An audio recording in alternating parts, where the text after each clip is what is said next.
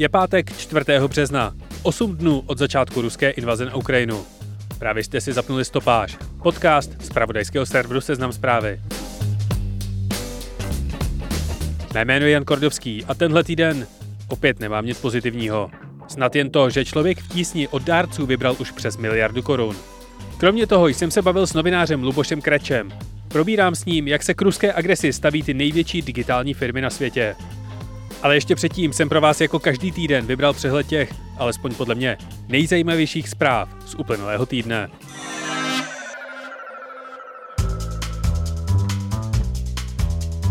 Pokrýt všechny příběhy z Ukrajiny ve 30 sekundách nejde zvládnout.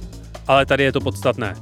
Z Ukrajiny před ruským ostřelováním uteklo už přes milion lidí. Nejvíce jich zatím proudí do Polska. Evakuačními vlaky se s ukrajinským pasem mohou zdarma vydat prakticky kamkoliv po Evropě. Válné schromáždění OSN odsoudilo Rusko za agresi. Proti, kromě Moskvy, hlasovala jen Severní Korea, Sýrie, Bělorusko a Eritrea. Západní sankce, jako odstřižení vybraných bank od systému SWIFT nebo zmrazení aktiv Ruské centrální banky, způsobily pát rublu. Ruská burza je na týden zavřená. Podle ukrajinských zdrojů zemřelo přes 2000 civilistů. V pondělí podala Ukrajina přihlášku do Evropské unie. Z ukrajinského prezidenta Volodymyra Zelenského se stala globální superstar a Kyjev se stále drží. Česká republika začala přijímat první uprchlíky z válečné zóny. Vláda kvůli uprchlické krizi od pátku opět vyhlašuje nouzový stav. Ministerstvo obrany eviduje přes 300 žádostí Čechů, kteří chtějí válčit na Ukrajině. Schválit jim to musí Miloš Zeman. Česká vláda zatím poslala na Ukrajinu humanitární pomoc, vojenský materiál i pohonné hmoty za 2,5 miliardy korun. České neziskové organizace vybrali ve sbírkách na pomoc Ukrajině a zastavení dalších protiválečných písní Tomáše Kluse částku vysoce převyšující miliardu korun. Združení CZNIC zablokovalo přístup k 14 dezinformačním webům. Ruská banka Sberbank končí v České republice. Má tu přes 120 tisíc klientů a to včetně kraje Vysočina, který u ní měl uloženy přes 2 miliardy korun. A Prima Zmrzlina přejmenovala ruskou zmrzlinu na ukrajinskou. Kvůli invazi na Ukrajinu se pozastavuje i spolupráce na vesmírných programech. Rusko hrozí odchodem z Mezinárodní vesmírné stanice ISS. Už naplánované lety družic z ruského kosmodromu nebudou startovat. Před omezenou spoluprácí a spožděním projektů varuje i Evropská vesmírná společnost. Na Rusko útočí hekři z uskupení Anonymous. Ti tvrdí, že odstřihli přístup k části ruských satelitů na orbitu. Nabouraná byla kromě všech možných vládních a dezinformačních webů například i ruská síť nabíjecích stanic pro elektrovozy. Apple v Rusku vypnul své offlineové a onlineové obchody. Twitter zablokoval Russia Today a Sputnik v Evropě a označuje odkazy na ruské vládní weby. YouTube v Evropě také zabanoval Russia Today a podobná proputinovská média. Google kromě těchto médií na chvíli zablokoval i web ruské liberální stanice Echo Moskvy, nebo možnost psát recenze na svých mapách. Prostřednictvím nich tekly do Ruska necenzurované informace.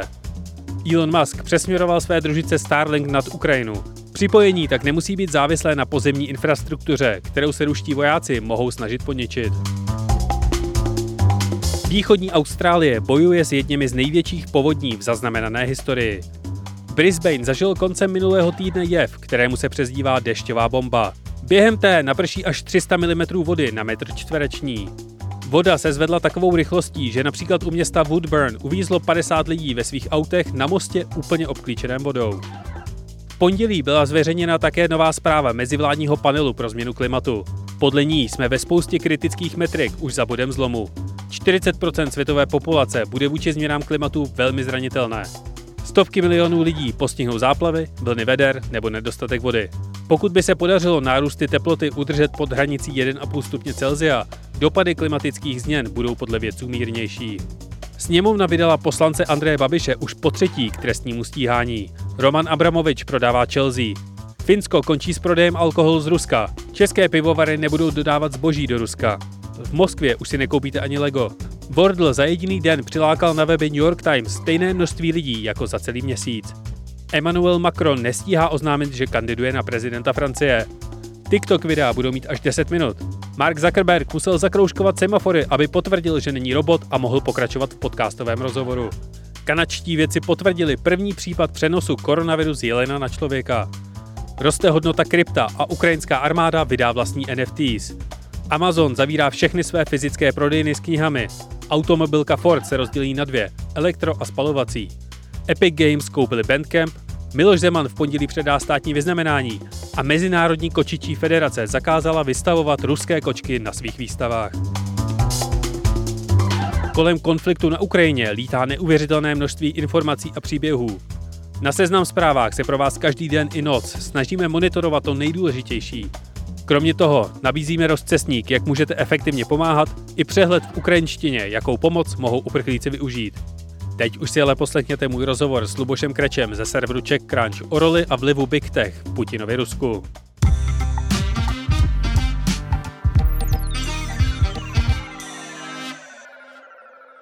Ve studiu vítám Luboše Kreče, biznisového novináře z webu CheckCrunch.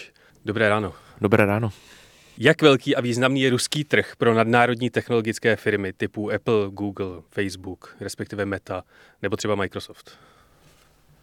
No, asi bych to vlastně úplně nepřeceňoval. Podobně jako ruský trh eh, nebo ruská ekonomika není úplně fundamentální pro evropskou nebo americkou eh, ekonomiku, tak ani pro ty firmy, protože si vezměme, že Rusko má 150 milionů obyvatel, takže těch reálných uživatelů tam bude třeba polovina a to jsou všechno opravdu globální firmy, takže je to jako kdyby vypadla jedna středně velká, globálně středně velká země. To znamená, nemyslím si, že to je něco, co kdyby to obětovali, tak by se to nějak výrazně propsalo do jejich účetních knih. Asi by to bolelo, to zase ne, že ne, ale není to nic, co by ty firmy jako mělo nějak zásadně trápit. Nemají třeba tyhle ty nadnárodní korporace nějakou infrastrukturu, která je součástí Ruska a je tam jako fyzicky Moc ne, postavená? moc ne. Většina z těch velkých firm tam uh, nemá servery, spíš jde o personál, který, který tam mají. A takže to pak hrají roli takové ty spíš jako lidskoprávní humanitární důvody, proč jsou třeba trošku opatrnější. Ale uh, ono se to všechno dost mění v posledních týdnech, kdy Rusko po nich začíná vyžadovat, že by měli mít právě infrastrukturu i v Rusku. Uh-huh.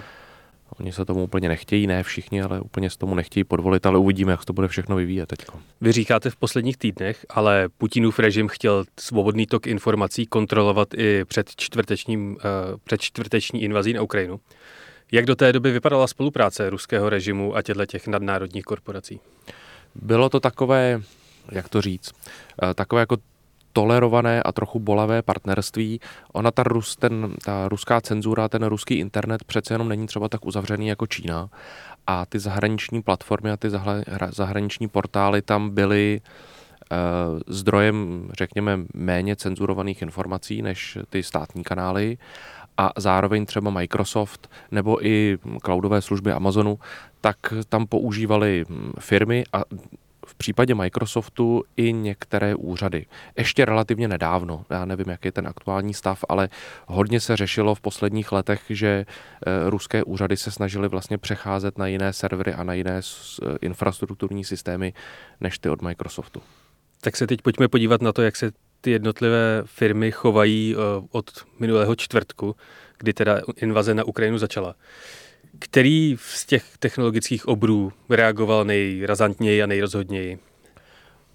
Viditelně nejrozhodněji asi nakonec reagoval, bych řekl za sebe Apple, pokud mm-hmm. mi nic neuteklo, který tam vlastně přestal prodávat svoje produkty v těch svých oficiálních kanálech. To znamená, pokud se tam prodávají někde v nějakém malém obchůdku iPhony, tak s tím Apple asi nic neudělá, ale v těch oficiálních kanálech to přerušil, eh, omezil tam fungování Apple Pay, eh, zablokoval tam vlastně aplikace těch oficiálních ruských eh, médií a to byl jako poměrně jako viditelný krok.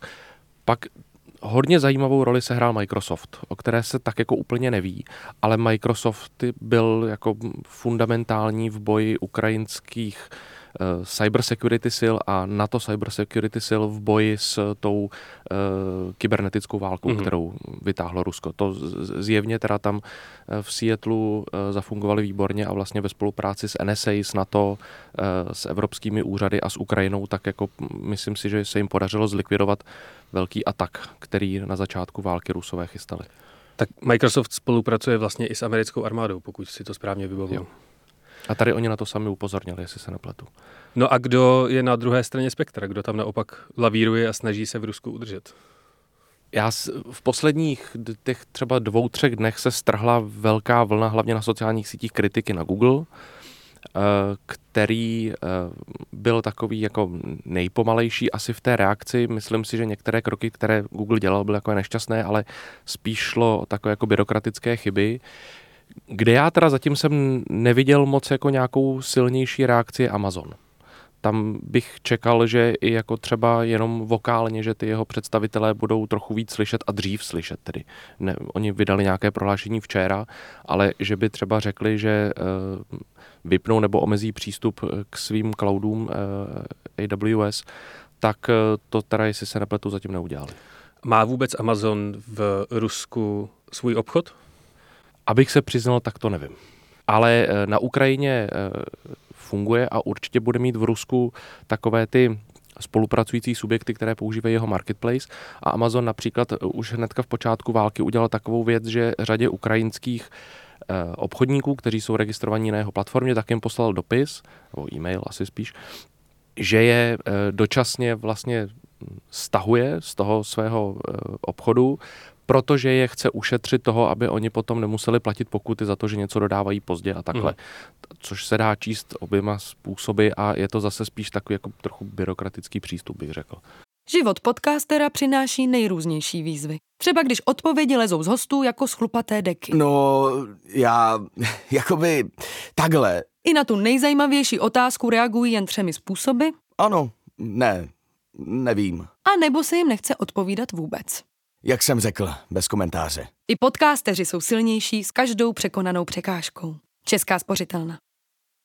My točíme v pátek v 9 ráno a zhruba před dvěma hodinami, tak uh, Google oznámil, že vypíná všechny svoje reklamy uh, na území Ruska. Už jim došla trpělivost? To asi jo.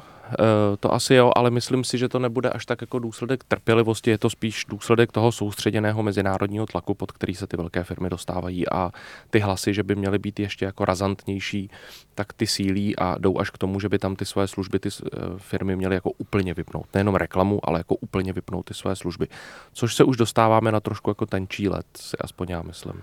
Než se dostaneme k těm dopadům vypínání online služeb, Zajímá třeba vůbec někoho, že si nemůže koupit MacBook nebo iPhone oficiálně od uh, Apple a že nemůže zaplatit Apple Pay ve večerce?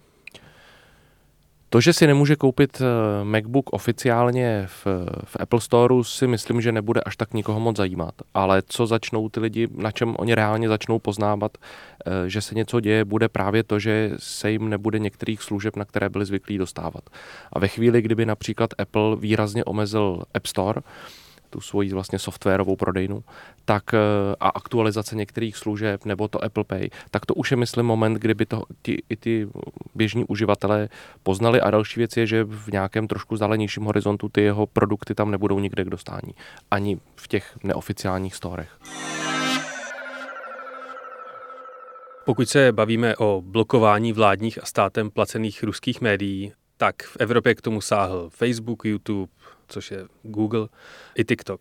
Je to z jejich vlastní iniciativy nebo se řídí nějakým sankčním kurzem, který nastolila Evropská unie? No tak primárně to byla reakce na ty evropské sankce. To vlastně zdůrazňoval například Nick Clegg, což je taková komunikační tvář Facebooku, Meta, bývalý britský vicepremiér, který říkal, že se musí vlastně jako přizpůsobit těm evropským sankcím a že to je ten důvod, proč eh, zablokovali eh, Russia Today a Sputnik eh, v Evropě nebo šíření jeho obsahu na svých sítích. Podobně se zachovaly i ty ostatní. Ale třeba, co bylo hodně Facebooku vyčítáno, že by ho měli zablokovat i v Rusku, tak na to už se ty sankce nevztahují. Tam, jestli se nepletu, tak to Facebook ještě neudělal, že by to tam zablokoval, jenom nějak upozadili ty algoritmy, které potom eh, upravují, jak se který obsah kde zobrazuje a co se jak šíří.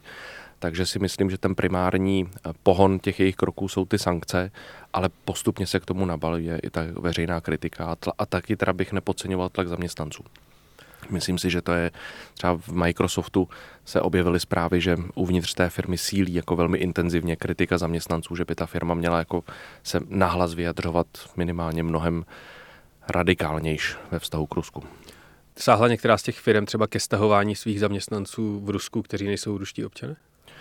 Eh, myslím si, že například Spotify zavřelo svoji kancelář, kterou mm. tam mělo a eh, předpokládám, že většina z těch firm to minimálně řeší, protože zrovna myslím Amazon i Microsoft to v tom svém prohlášením říkali, že dělají všechno pro to, aby zajistili bezpečí svých zaměstnanců v Rusku. A to je taky samozřejmě jeden z důvodů, který podle mě jim brání v tom, aby byli jako radikálnější a ostřejší v těch uh, krocích proti Rusku, protože oni tam mají takové vlastně jako rukojmí, když se to vezmeme. Rusové teda, ne, ne, ne ty firmy. Kreml zcela jistě uh, pečlivě monitoruje, kdo mu co dělá a nedělá a kdo ho poslouchá. Co vlastně těmhle nadnárodním firmám za deplatformování nebo za jakékoliv kroky, které dle jejich očí poškozují Rusko, co těm firmám od Kremlu hrozí? Tak kromě těch zaměstnanců, na které mohou dopadnout e, nějaké sankce nebo postihy, e, tak potom je to, že je tam to fungování těch jejich služeb tam omezí nebo tam zablokuje, což se stalo nejdřív Twitteru, Teď včera a dneska už to hlásil i Facebook, že eh, jeho sítě Instagram nebo eh, teda Meta, její sítě Instagram a eh, Facebook, takže mají problémy a že se špatně načítají a zpomalují připojení a takhle. To bych řekl, že asi ta hlavní cesta, kterou Rusové proti ním můžou vytáhnout nějaké ekonomické nebo finanční sankce. Myslím si, že všechny ty firmy jsou dlouhodobě tak vysoce ziskové a mají tak ohromné finanční rezervy, že to není jako nic, jak by je oni mohli postihnout. Ale právě jedna z věcí, kterou ruské úřady po těch firmách v posledních týdnech začaly požadovat, byla, že musí do, a teďko nevím, do konce března nebo do dubna, nevím přesně, že tam musí mít svoje eh, pobočky, svoje zaměstnance, musí tam mít právní entitu, a často to bylo interpretováno eh, i třeba organizacemi, jako jsou jako Mezinárodní svaz novinářů a tak, že to je cesta, jak si tam vlastně udržet právě jakési rukojmí, přes které potom ty velké firmy budou moc vydírat, když tam bude mít nevím, Google 100 zaměstnanců, tak eh, ruské úřady řeknou, pokud neuděláš, co chceme, tak eh, my je pošlem do vězení na Sibiř, cokoliv. No. Mm-hmm. Mě pokud něco překvapilo za poslední týden je, jak Rusku nejde moc dobře informační válka, která, kterou v posledních šesti, deseti letech tak zvládalo úplně na jedničku. Takže evidentně se na to někdo někde připravoval. Myslíte si, že mají ty platformy, které nejsou státní, takže třeba Facebook nebo Twitter, nějaký plán, jak zamezit šíření pro ruských dezinformací? tak určitě nějaký plán mají. Myslím si, že ho musí teď trošičku jako aktualizovat a hlavně zrychlit implementaci toho plánu. Já bych jenom byl trošku opatrný v tím, s tím, že Rusům ta informační válka nejde. Já si osobně teda myslím, že jim v první řadě teď jde o ten domácí trh. Že jim teď Vladimír Putin potřebuje v první řadě, aby měl klid doma. A myslím si, že veškeré úsilí toho informačního boje je soustředěno teď na, na, na Rusko, aby se mu to doma e, úplně neobrátilo, protože ty sankce, které na tu zemi dopadnou a e, dopad na kvalitu života tam budou naprosto jako zásadní. Takže on potřebuje mít klid tam. A pak další věc, tím bych se vrátil na úplný začátek. Já si myslím, že proč jsme neviděli možná tak velkou e, kybernetickou ofenzivu, jak jsme možná mohli čekat i v, té, i v tom informačním prostoru, je, že tam podle všeho opravdu ty uh, kybernetické ochranné aparáty v západu ve spolupráci třeba s tím Microsoftem zafungovaly překvapivě dobře. A myslím si, že i ty velké sítě jako Twitter, Facebook, tak eh, postupně teď budou zintenzivňovat takový ten fact-checking a zvýrazňování těch problematických příspěvků a to a plus další věc, asi bych úplně nepodceňoval to, že zkrátka většina těch prokremelských švábů, kteří tady šířili tu propagandu, nebo pomáhali tady šířit tu propagandu, kterých je řada i v české politice, a nejenom v české politice, v tom českém veřejném prostoru, tak si myslím, že byla nakonec vlastně docela překvapená z toho, co se stalo. A tak jsou trošku jako opařený, ale oni se zase probudí. Jak moc je Rusko, podobně jako Čína třeba, samostatné v poskytování digitálních služeb svým občanům? Jsou tam vlastní sociální sítě, které jsou masově využívány, a nebo má Rusko své vlastní platební brány? Z našeho, z toho západního pohledu bych řekl, že bohu dík nejsou tak daleko jako Čína. Mm. Z Vladimírovičova pohledu bohužel. Jim tam fungují jejich sociální sítě, třeba v kontakte, ale a ty jsou pod samozřejmě striktním státním dohledem, tam se šíří ta státní propaganda, ale zároveň tam furt ještě relativně vlastně svobodně dosud fungovaly sítě Facebook, Instagram nebo Telegram, což je původně vlastně ruská komunikační platforma, něco jako WhatsApp. A přes ně se vlastně dařilo šířit uh, tu ten na Kremlu nezávislý hlas, což byl i ten argument, proč třeba Facebook nechtěl tam přistoupit k tomu, že by ty svoje sítě úplně zavřel, protože to byla cesta, jak si třeba ty opoziční síly mohly dávat vědět o tom, že bude někde nějaká demonstrace, nebo mohly šířit nějaký jako opoziční obsah. Kreml se dlouhodobě snažil s tím něco udělat, ale e, protože tam ta penetrace v té ruské společnosti, hlavně v té městské, je poměrně jako velká a rozšířená, tak se úplně nenašel tu odvahu k tomuto jako zaříznout, ale myslím si, že to se teď asi změní. No. Mají ty sankce dopad i na ruské digitální firmy, které operují jenom v Rusku? Třeba dnes ráno Yandex po tom, co týden neotevřela burza v Rusku, oznámil, že mu hrozí krach? Tak určitě to na ně dopad mít bude. Myslím si, že Yandex měl nějaké plány na e, působení i v Evropě a to určitě teda teď musel pozastavit, protože jestli se nepletu, tak i v relativně nedávné době tady poptával třeba nějaké PR agentury a takhle a chtěl tady nějak působit. Takže ono to na ně dopad mít bude. Teď jde spíš o to, jak se k tomu postaví ruská vláda, jestli některé ty služby bude dotovat. Asi nic jiného nezbyde, protože ty sítě jako v kontakte nebo i Yandex, což je takový jako ruský Google, tak eh, bude potřebovat něco takového, aby tam fungovalo, ale ten eh, dopad na ně, myslím si, že obecně dopad na všechny firmy v Rusku bude jako naprosto zásadní. Takže rozumím tomu správně, že Rusko prostě není sobě stačné skrz vlastní software a hardware a potřebuje importovat věci. Potřebuje, potřebuje, ona, ani Čína vlastně není stoprocentně nezávislá, bude to pro, pro, pro Rusko to bude jako mimořádně těžké. Oni podnikali nějaké kroky v poslední době, aby v posledních několika letech, aby si tu nezávislost vybudovali, ale zdaleka ji nemají, protože celá ta země a celá ta ekonomika je v podstatě primárně orientovaná na export e, plynu a ropy a jinak těžce dlí hm, v polovině 20. století. Hmm. Tak. No a jak vy se díváte na ten nejvyšší morální rozměr, který tato debata vlastně má? Jestli ty jednotlivé digitální služby, které západní firmy poskytují, jestli jsou vlastně nějakým demokratizačním prvkem v těch jednotlivých zemích. Když si v App Store můžete stáhnout aplikace eh, sociálních sítí nebo skrz které můžete streamovat demonstrace, tak eh, je moudré tyhle ty služby v Rusku vypínat? To je právě ta velká, to je právě ta velká otázka, která se, eh, která se řeší. Eh, já bych řekl, že pokud ty služby budou schopné tam, nebo ty sítě budou schopné tam ty svoje služby poskytovat tak, aniž by eh, mohly nějak významně významně je blokovat nebo do nich vstupovat nějak ty ruské obrané složky, tak bych je vlastně asi nevypínal. A pokud ty sítě budou schopné jako dostatečně se bránit těm fake news a informační válce. Ale jestliže by to celé potom hrozilo tím, že to někdo bude při působení tam ovlivňovat a hackovat, tak pak bych byl vlastně pro toto asi vypnout. Ale to je jako čistě můj, můj osobní názor. A myslíte, že pak hrozí nějaká železná opona, která bude virtuální? Že Západ bude používat Twitter a Východ bude používat jenom v kontakte? Si myslím, že už tady reálně železnou oponu v podstatě máme, takže se to jako, to je jenom pokračování toho, protože teď je jednoznačný, že tady možná ještě něco skoro horšího, než byla železná opona, se tady znova instaluje a tohle je jenom jako další layer toho, uh, toho konfliktu a té situace. S Čínou už to taky máme, tam mají vlastně velkou čínskou zeď, tu kybernetickou. Uh, tímhle směrem to zjevně jde.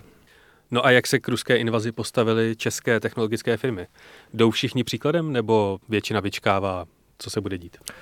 České technologické firmy a hlavně teda čeští technologičtí podnikatelé, protože samozřejmě to působení těch českých technologických firm nebo ta jejich expozice vůči Rusku je mnohem menší než v případě Google nebo Apple. Málo kdo tam má jaký jako relevantní biznis, ale ty čeští technologičtí podnikatelé ty se k tomu postavili opravdu jako podle mě příkladně a od samého začátku vyjadřovali jako velkou podporu Ukrajině, poslali tam hodně peněz, e, snaží se pomáhat v tom bych viděl ten největší rozdíl eh, oproti těm jejich mnohem větším, mnohem bohatším eh, americkým eh, kolegům, miliardářům a technologickým titánům, že tady jako i z těch úst lidí, jako je Ivo Lukačevič nebo Jan Barta a lidé z Alzy, zaznívala jednoznačná podpora odsouzení toho konfliktu, tak ty jména jako Jeff Bezos, Mark Zuckerberg, Tim Cook, tak tam odtaď teda dlouho bylo slyšet velké, eh, velké mlčení. Takže to, že ty samotné firmy nadnárodní reagují se spožděním pomalu,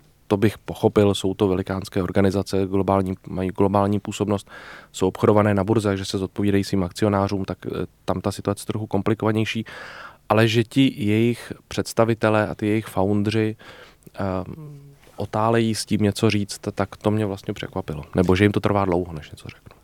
A je něco praktického, co by tyhle velké celosvětové firmy mohly udělat, aby pomohly ať už Ukrajině, anebo nějak ovlivnit dění v Rusku?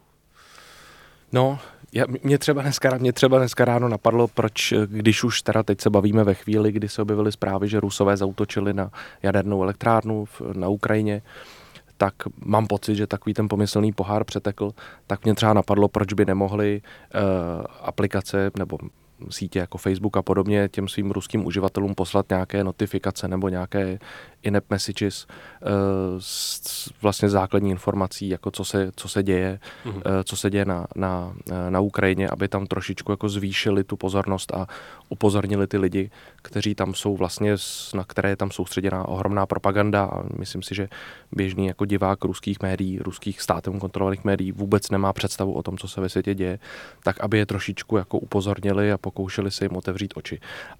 Myslím si, že to technologicky by mohlo být možné, ale tak určitě mi spousta lidí řekne, že to vlastně že to vlastně asi nejde, ale to je tak, jako co mě napadlo, ale jinak já vlastně nevím, co v této situaci. Nebylo by to poslání těch notifikací ten krok, na který ten režim čeká a zatne všechno, co může? E, možná jo, možná jo, ale já si osobně myslím, že to zavře stejně, ty služby. Tak by to mohl být takový jako poslední výstřel předtím, než, než, než je zavře. Já vám moc děkuji za velmi depresivní rozhovor. Nemáte zač. Tohle byl Luboš Kreč, biznisový novinář z českého webu Czech Crunch.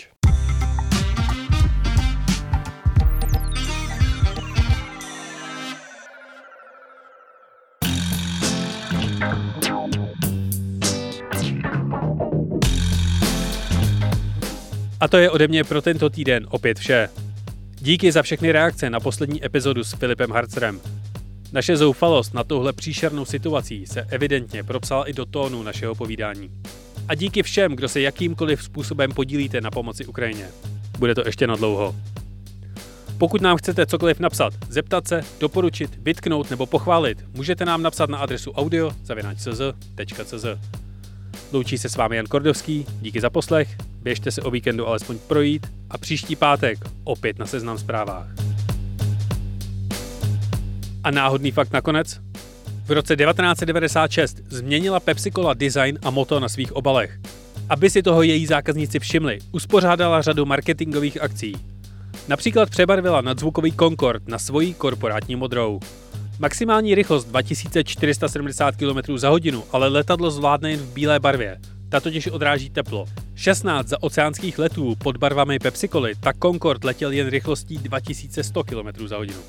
Ten stejný rok také Pepsi vyslala nafukovací plechovku v nadživotní velikosti na ruskou vesmírnou stanici Mir. Záběry se ale do chystané reklamy nikdy nedostaly, protože Pepsi po jejím natočení ještě upravila finální design. Tenhle výlet do vesmíru s kamerou ale i tak firmu vyšel na 5 milionů dolarů.